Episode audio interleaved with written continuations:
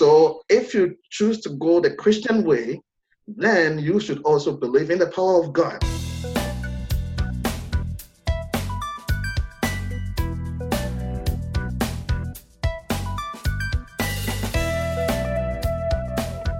Hello, everybody. This is Dr. Chad Hawk, and Matt Dowd is not with us today. Matt is on the West Coast, uh, so we miss Matt while he is away, but we know he's doing great things.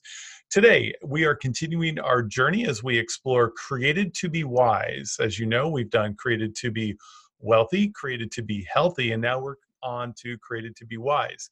And Matt and I both believe that God has made us in such a way that we can find wisdom, we can find um, hope, we can find uh, intelligence and brilliance if we seek him and one of the things i'm going to i, I had this idea how can we see ourselves as americans or north americans if you will canadians people who listen to this podcast what are some of the ways that we can actually see ourselves when it's really hard to hold our our actions, our behaviors, our mindsets, the things that we do during the day up to a mirror to see it.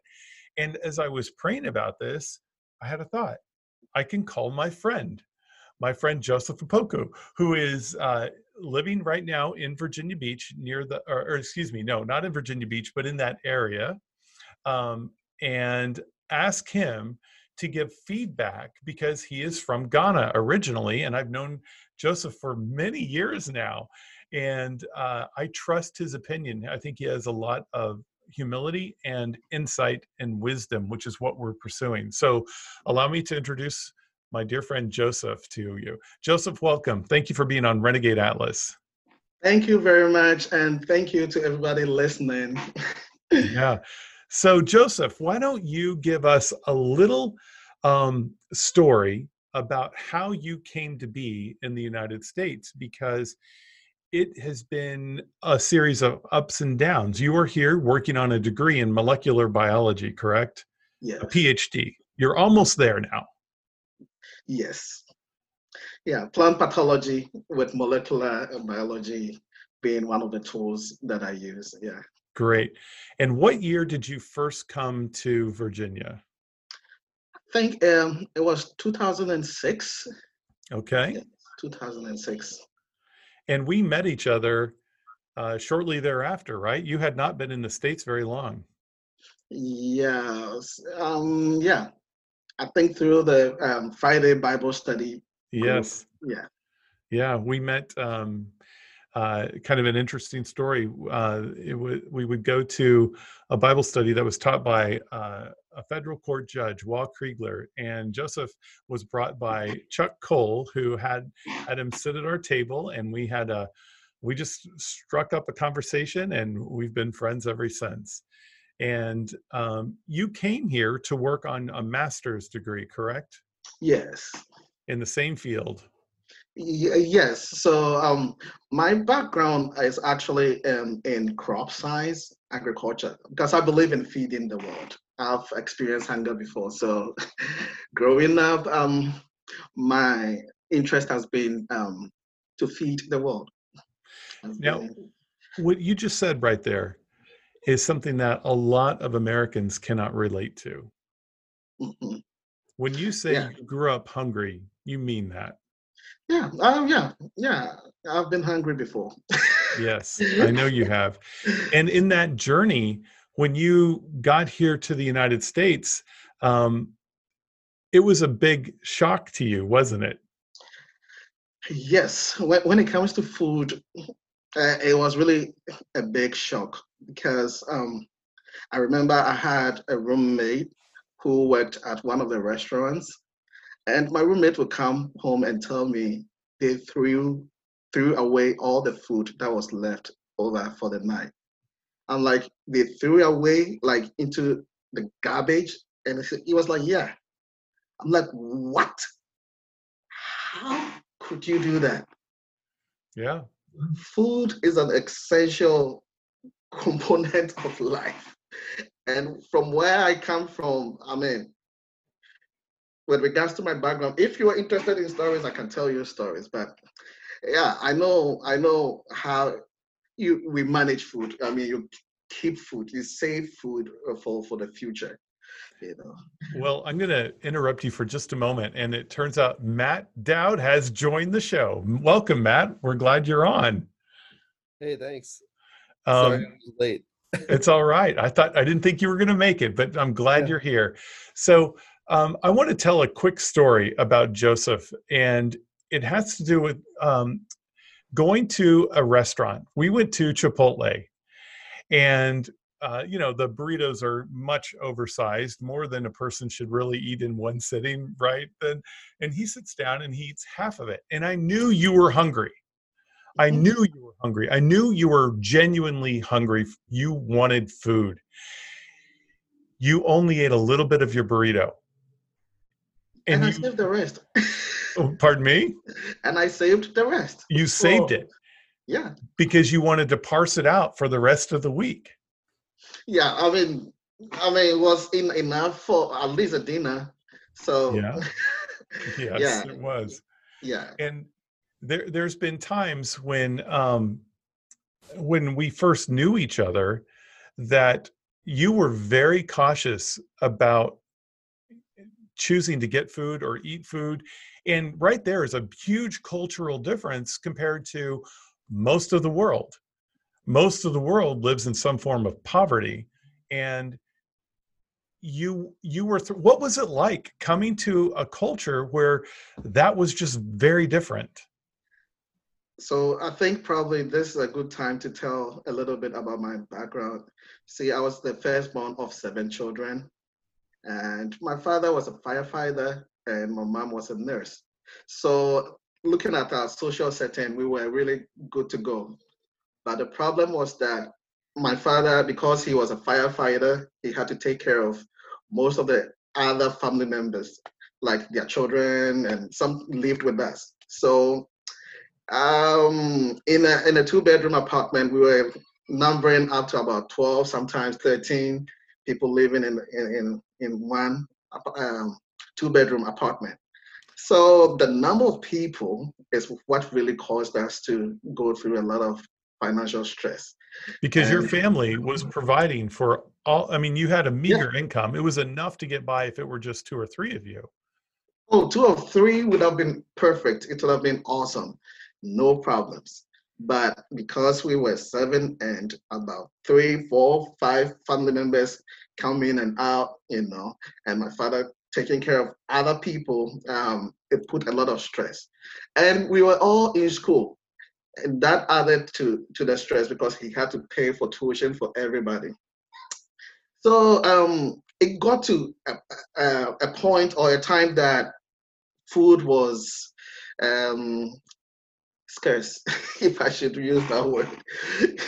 food was scarce. So sometimes we, we, we just we just have to wake up early in the morning, do our quiet time, morning devotion, pray to God as a family for God to provide um, for the day because there was nothing in, the house.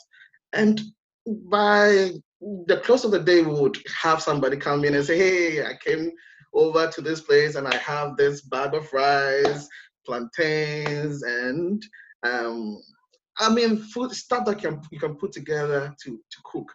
You know, so that really helped us, you know, because it increased our faith in the Lord that He is a provider, not just a loving God. He provides, you know. So growing up, like I will be at, in the university, like three of us will be at the university together. Like we will be students, three of us at the university, college. It's it, it was really hard, you know. Right. Really, really hard. So you get food, and surprisingly, there were other people who were more broke than we were, if I can say that. So the little money that I have for food, I would have to, like someone would come hey, can you give me money for food? I'm like, this is all I have. Why don't we buy food and we all eat together? Because that's all I've got for the entire semester. If nothing comes in, then we will buy food, we will eat the next day, God will provide.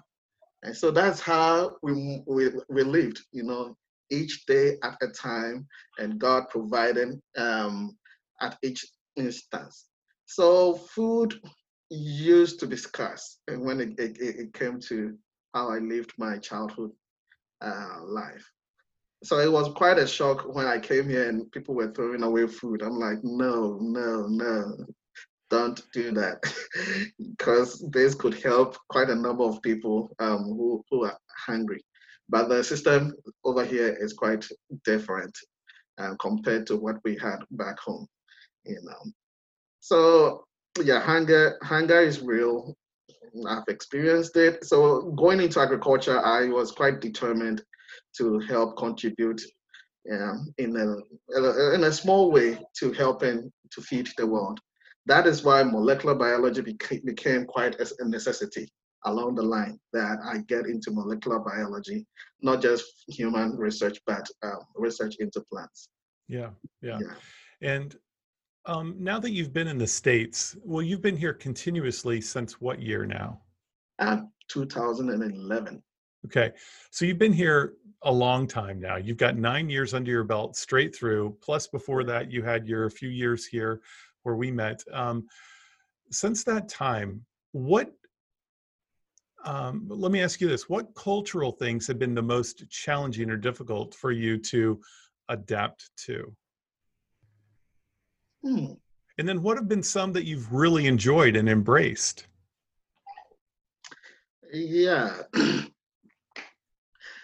hmm. There, there, there've been a lot, you know. America is really diverse. Let me start from that place. Depending on where you live, you would have probably a different understanding of how the system works. I have lived in Vinton, uh, Virginia. I've lived in um, Silver Spring, Maryland. I've lived in Suffolk, right now where I am. I've lived in quite a, a number of places, and everywhere you go, the kind of people you find in your neighborhood will dictate how you live your life. You know, so um, there are so many good things about American culture. Um, one thing that I've seen is that when there is an emergency, people throng in, I mean, come in to help. That I find it to be very um, fascinating. Like if there, there is a flood here, you find people traveling all the way from California to come and contribute in, in their own small way to help rescue people and all that. That is really um, fantastic. And that, that um, is, I'm, I'm going to say that is very much um, a thing that is common in the United States. Yeah. Uh, people are more than willing to help in tragedy. Yeah. And yeah, but the only other thing that I I found as a shock is that you know back home when you're leaving your home to any place, you have to be ready to meet people you don't know, to greet people, to have a, a chat like, hey, how are you doing? And it's not like the American way of saying, how are you doing? You know, this is for real. Like the person has to talk to you and you'll be surprised they will start sharing their problems with you, people you don't really know. But the fact that you talk to them, they are going to open up and tell you all their problems. but in America, no. If somebody even t- asks you, how are you doing? He expects you to move on. Just, just say, cool, great, and just move on. Yeah. He's not expecting you to stand and have a conversation. You know, in most instances, yeah, they expect you to just keep going. So that was quite a shock. I mean, coming from an environment, uh, um, uh, the culture where everybody talks to everybody, you should know your neighbors. That is how it works back home. You have to know them. So that I can tell you this: at one time, at once, it took me an hour and a half to walk one block in Ghana because everybody wanted to talk to me. And yes. you have to ask about everyone's family, how everyone is doing. And I thought, I'm never going to reach the end of this block. that is why Africans are always late. not all Africans, now things have changed, but mostly that is the reason you can leave your home an hour early. Depending on the route you take, you may have to stop couple of times. And you, you, you can't just wave at somebody and say, Oh, I'm busy. The person might take offense.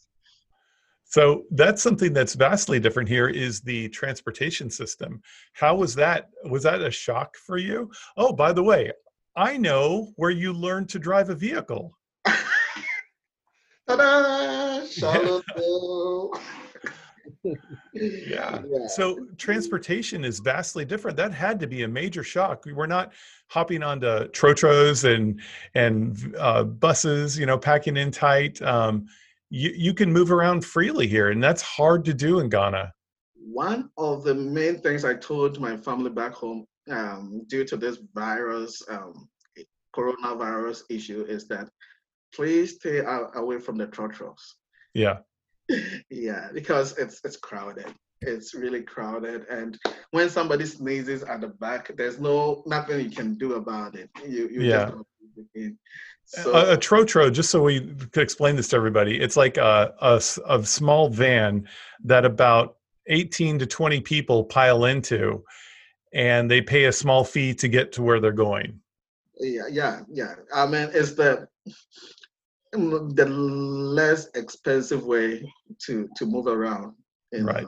People don't own now. Things are changing, but um, only a few people own cars when I was back home. Right. So almost everybody travels um, by that means. So it's, it's, it's a way. Let, let's shift gears just a little bit and talk about um, the spiritual walk that mm-hmm. people have here because i know that's been something that you've been exposed to probably in a positive and a negative way um, maybe you can share some insight on that and that can give us a reflection on areas where we can work on developing wisdom Hey, this is very interesting. I mean, there are so many ways um, to look at this topic. The first would be how people see God. Back home, the, the main uh, religion is Christianity, about 67%. At least those who profess to be Christians are around 67, and Muslims are around 18 to 20%, and our traditional believers are around 7 to 9%. That is what we, we, we have at the moment. And, you know, so almost everybody believes in something almost everybody believes that there is God. Um, so the difference would be uh, well, Christians saying that Jesus is the only way, and Muslims also saying they have to uh, believe in or pray through Muhammad or something like that. So that is the only difference. Over here, and of course, we I have to emphasize that we believe in the power of God more we, we concentrate on the power aspect or God being able to provide a miracle working God aspect of Christianity. Um, things are changing, of course. People are getting exposed to so many things. And the cultural background to that kind of belief system is that in our history, we, we used to believe in our traditional priests who are seen as, uh, as miracle workers, like they can perform wonders and they demonstrate their powers you know. It's just like what happens uh, happened in the bible where the israelites and the uh, egyptians uh, came into contact. Moses wanted to move the people of israel from egypt and their gods will perform miracle god will perform a miracle and the egyptian um, uh, gods will also perform their miracles and turn stick into snake and all that that kind of demonstration of power you know, Africa has a lot of that going on. So if you choose to go the Christian way, then you should also believe in the power of God. So it's more about the power of God to defeat um, the powers of the evil world, so to speak, and also God being a provider. You know, God being a provider. But when you come to America, it's more about God is a loving God. You know, we, we love God you know, because He is a loving God. And it's more about God is a merciful God, God is a loving God, God is a kind God, you know. So um, we see the worship over here to be quite solemn, you know, just be calm and wait on the Lord, you know. Yeah. Back home, it's more like express the power of God, you know. When you speak, it has to be done, you know. Demonstrate the authority of God. You are a child of God and you possess all the power that there is. So uh, that is um, one of uh, the few things that I I see here. So if anybody from a charismatic African church comes here and finds an Orthodox like a Baptist, Southern Baptist, a Baptist church, uh, the person might enjoy it a little bit because the person, uh, the preacher will be talking about, they'll, they'll always start with a story, you know, talk about something that increases people's faith in the Lord and all that. By the end of the day, the person will feel there was there's there's still something lacking, you know. They want fire, fire. That's so true. That is so true. One of the most uh, powerful experiences I think I've ever had was a night worship at New Creation Baptist Church in Koforidua, where we had worked all day. We saw thousands of people, you and I together, right? Yes. Assisting. Yes. And that little tiny church was packed. It wasn't even completed. You know, there was concrete floors, no windows, yeah. chickens and goats walking through. yeah. Am I right? Yeah, I remember. I think we have we have a video of some of the chicken coming in. Yeah. and and God's yeah. presence was so powerful, and that was something I had never been exposed to in that way ever in my life.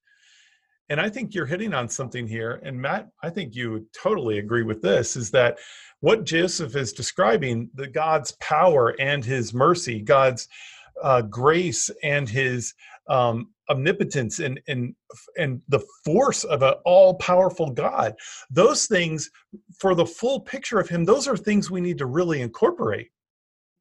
Yeah, yeah, absolutely. I I definitely think it's like you're saying, Joseph, lacking by and large here in America. I mean, it's just not something that we're used to even talking about or experiencing for sure. You know, it's, it's different. It's it's it's needed though. I mean, I think it could be a, a huge explanation for why the things are going the way they're going right now. You know, in our culture. This is kind of a power gap. That is very true because as Christians, we need to demonstrate the power of God because that's what the world believes in. That's what the world wants to see. Right. Demonstration of the power of God, even in times like this. Yes. You know, people feel that um, declaring your faith in times like this is not what is needed to kill coronavirus. right. Like a scientific solution. yes, that is what. But you know, science is a continuous process of investigation and experimentation in order to widen people's understanding of the natural world. Okay, that's the simplest definition of science. Yeah, like that. Idea of nature, and it means that everything is already there, and discovery is removing the cover so mm. that you discover. The, the, the thing is there, you're just taking off the cover so that you discover it, you know the solution is already there with us. We need just the mind of God. We need the direction of God to find it. So it doesn't necessarily mean God is going to take uh, viruses from everybody's blood, but He's all knowing. He knows where the solution is, and He gives us wisdom, you know, to operate. Yeah. So so it's not that not that the two are even mutually exclusive, right? Like yeah, they go together. Work together, yeah, yeah. They work together, and of course, there are instances that we can pray for healing, and the person will be healed instantly. The virus will run away. The virus will go. Mm-hmm. And you see, scientifically, irrespective of how people interpret faith, it still boils down to the fact that miracles happen. Somebody would say you got healed because you you you trusted you you tuned your mind into something powerful working through you, and because of that, you know your body began to respond, and you became better. So it's more about faith in your body doing great than God empowering you. That's why some scientists don't believe in God, but they encourage people of faith to pray when they are sick because they feel you are psychologically um, positioning yourself at a position of strength that your body, you don't give up because there's a supernatural help um, supporting you to get healed. It's just like a placebo. They see it to be a placebo, you know. Yeah. I don't know how you say it, but we'll say placebo. Yeah, yeah. that's right. The power That of positive how- thinking, that type of thing. Yeah. Yeah. So that is how most most um, doctors, some doctors who do not have faith would see it. They can still encourage you, you know, to go that way because they feel it's like a placebo. That it's there's no power in it, but because you believe in it, it's gonna work for you. Yeah. It's interesting how that's it's kind of a parallel to like Romans 12 where it says be transformed by the renewing of your mind. It's like thinking a different way, just not attributing it to God. Uh, you see, Same principle though, really, right? Uh, yeah, excellent. That is a very excellent quotation you just um, uh, Yeah. brought out. See, so it- it's scriptural. It's scriptural, and Yeah. it's all based on faith that you, you, believe something that is not to be present. You know, so um, that is one aspect of our culture that um, is lacking here over here. You can hear somebody praying for healing, but still do not. It's. I mean, they're already they've psyched themselves that it's not going to be well, Yeah. but they still pray for healing. You know, so that in our, my culture is like it's either you believe in the healing power of prayer, or you concentrate on taking your medication. Yeah. Yeah. Only a few people will will, will take the medication and and, mm. and still pray. But one thing I also have to put here is that if people go to a preacher, so-called preacher or a prophet who is not really from God, who is only there to take their money, hmm then the, the problem is going to get worse because he himself does not believe in what he's doing. And that is what brings shame to um, the Christendom. You know, because the people watching from outside want to see that power demonstrated, but the person operating is a fake prophet or a fake pastor. So there is no power in, in the words that they speak or in, in, in what they do. Yeah. And for that reason, people go there and do not get the solutions they want, and they start blaming the church, blaming that yeah, the people who are involved in um, expressing their faith in, in that perspective. Yeah. So um, it's it's really um, a, a thin line, you know, how you can walk by faith in my part of the world and still, you know, keep your faith active. Because I see so many reportage about fake pastors, you know, instead of giving people medication, telling people to go for medication, you know, they just pray for them and take their monies, and those people die. You know, it will be in the news, and everybody will be devastated. So let me interrupt you. Here or- have- you go ahead, Matt. no, no, I was just going to clarify if, if what you're talking about was here in the States or in Ghana. In Ghana, Ghana, okay, okay. yeah, in in the, in the states, uh, m- most people believe in medicine. Uh-huh. Most people, Yeah. irrespective of who they are, you know, and that is absolutely fine. In Ghana too, of course. Me, when I was in Ghana, when I was sick, I would go to the hospital. I would go get my medication. I'll pray. Right. Yeah, I will still pray. You know, I'll call my family together. Please, I think I need prayers. After prayer, I get back on my feet. I know I'm healed. You know, and I keep going. Yeah. You know, because that is how it's supposed to happen. So there are extreme cases in every um, society. Over here, people are extra dependent on medicine, and when they say there's no cure, then they start freaking out. For real. When they hear there is no cure for anything, they start freaking out. You know, so As we've So- seen. yeah. So, um, Joseph, have you seen a miracle? a lot. just being able to sit here and talk is a miracle. Okay. And from your practice, I think you know, your time in Ghana, I think I saw several miracles happen. Some of them, I, I'm a man of faith, but I was still at you. I was, I was completely taken aback about how God can work through His children to bring uh, total liberation to His uh, His children.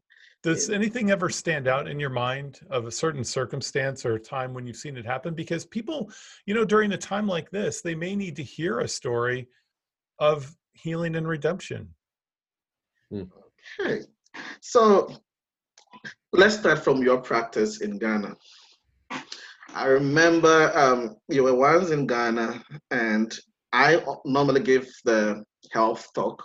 Yes. You know, I talk to people about what goes on, what chiropractic um, practice is all about, and you know what you need to do after you get uh, uh, adjusted. You know, an adjustment after an adjustment, what you need to do, drink water, and you know.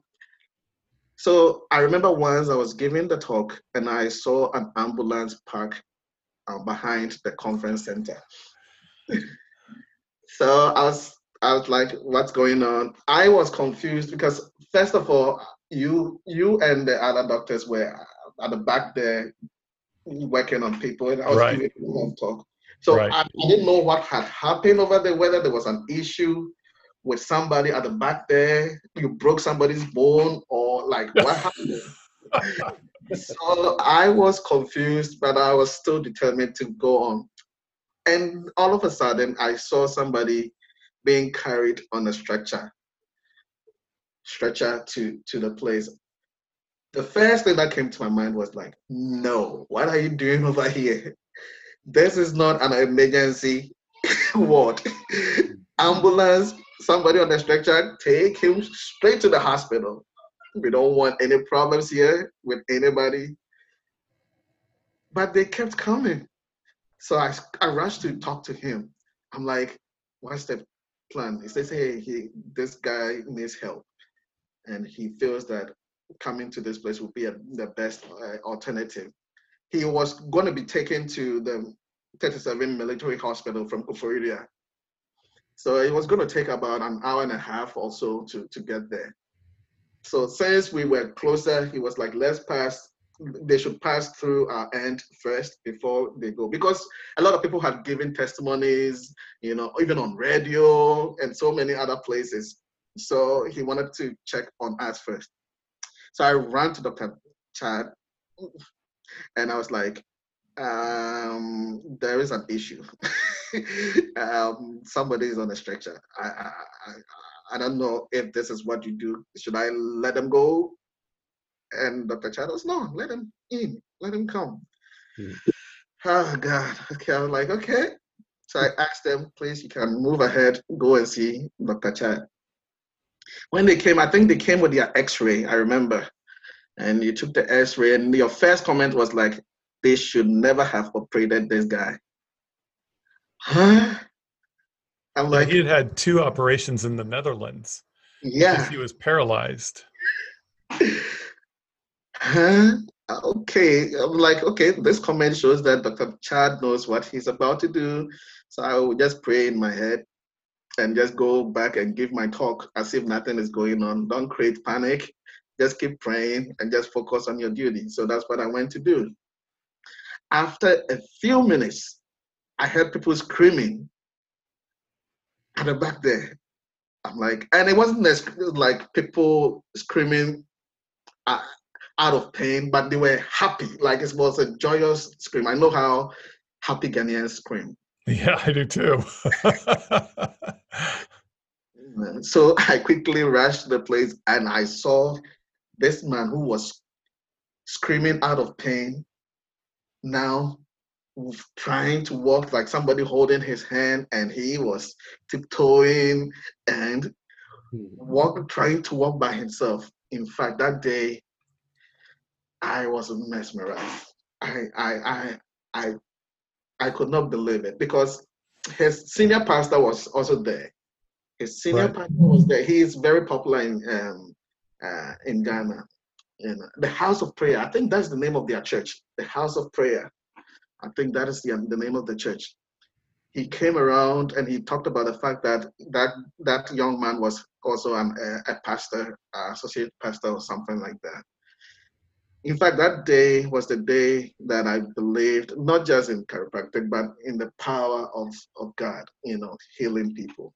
Because I know that is the basis of your practice, you know. Yeah. that is the basis. and there's you would travel from America to Ghana. It's, it's about God.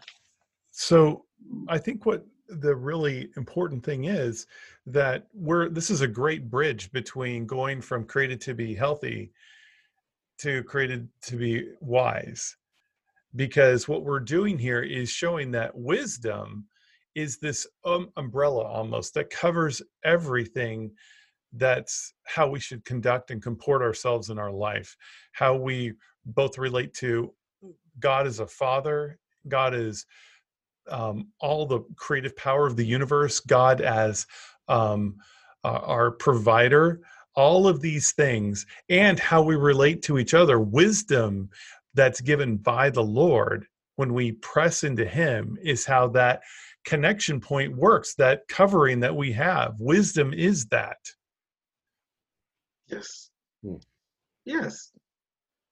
and just as a follow-up to he did leave walking um, he had been paralyzed for i believe i'm going off of memory here i believe it was five years i could Yeah. be wrong it could be three. I remember four to five years too. Yeah, and he had been to the Netherlands twice, flown there twice for surgeries, but his family had tried to kill him because Yeah, he he was from Muslim. being Yes. he was yes, Muslim Yes. and he became yes. a Christian, and uh, they killed. They tried to kill him. They left him for dead. Hmm. They thought he was dead, and he was found three days later. But now he walks, and his whole life was given back to him, and that was God's work. Yeah, that was a miracle. Yeah, I totally believe in that. And miracles, yeah. So this is um, a miracle with regards to healing, you know. And there are so many other miracles um, that happens. Like for example, the first time I came to America, you know, you see a hungry person who had not even paid his tuition back home. I had not paid my tuition in 2006. I, I- there was no money. I had paid part of it, and I was trusting God to pay the rest. I remember it was a vacation. I went back home and I was there and I could feel God telling me that my, my supervisor was looking for me. And I thought it was a proposal that I was developing that he needed it immediately. So I spoke to my mom and was like, hey, it's just an hour drive from here. Just go. Go and talk to your boss if you feel God is telling you to go and see him. When I got to campus, everybody was like, OJ, OJ is Opoku Joseph. Doc, doctor, should I mention names or I should? You could say anything you like that you're Oh, okay. comfortable with. Prof. Affair is looking for you. He is really looking for you. I'm like, God already told me this. So I knew there was a problem. So I went round, finished with the proposal. When I got to his office, was like, hey, if you could write a proposal to and apply for this scholarship, you're gonna get it. I think you you are smart enough to get it. And I'm like, how many days do we have? He says five days. Tell you the truth. What is the topic? Like I asked, what what is the topic? He said, no topic. Come with a topic. And this is where I bring God into the equation. When he told me that, I knew in my spirit that God was just taking me to a different aspect of life. We prayed for three days. We had not found the topic until the two days to the time. Then God gave us the direction, like me, the direction where to go with my friends. Um, then we we came up with the topic. When we submitted it, of course, um, it was open to all African students. So um, I knew in my spirit that God had, was going to make a way. Cut the long story short, I was at that time the graduate Christian uh, fellowship president.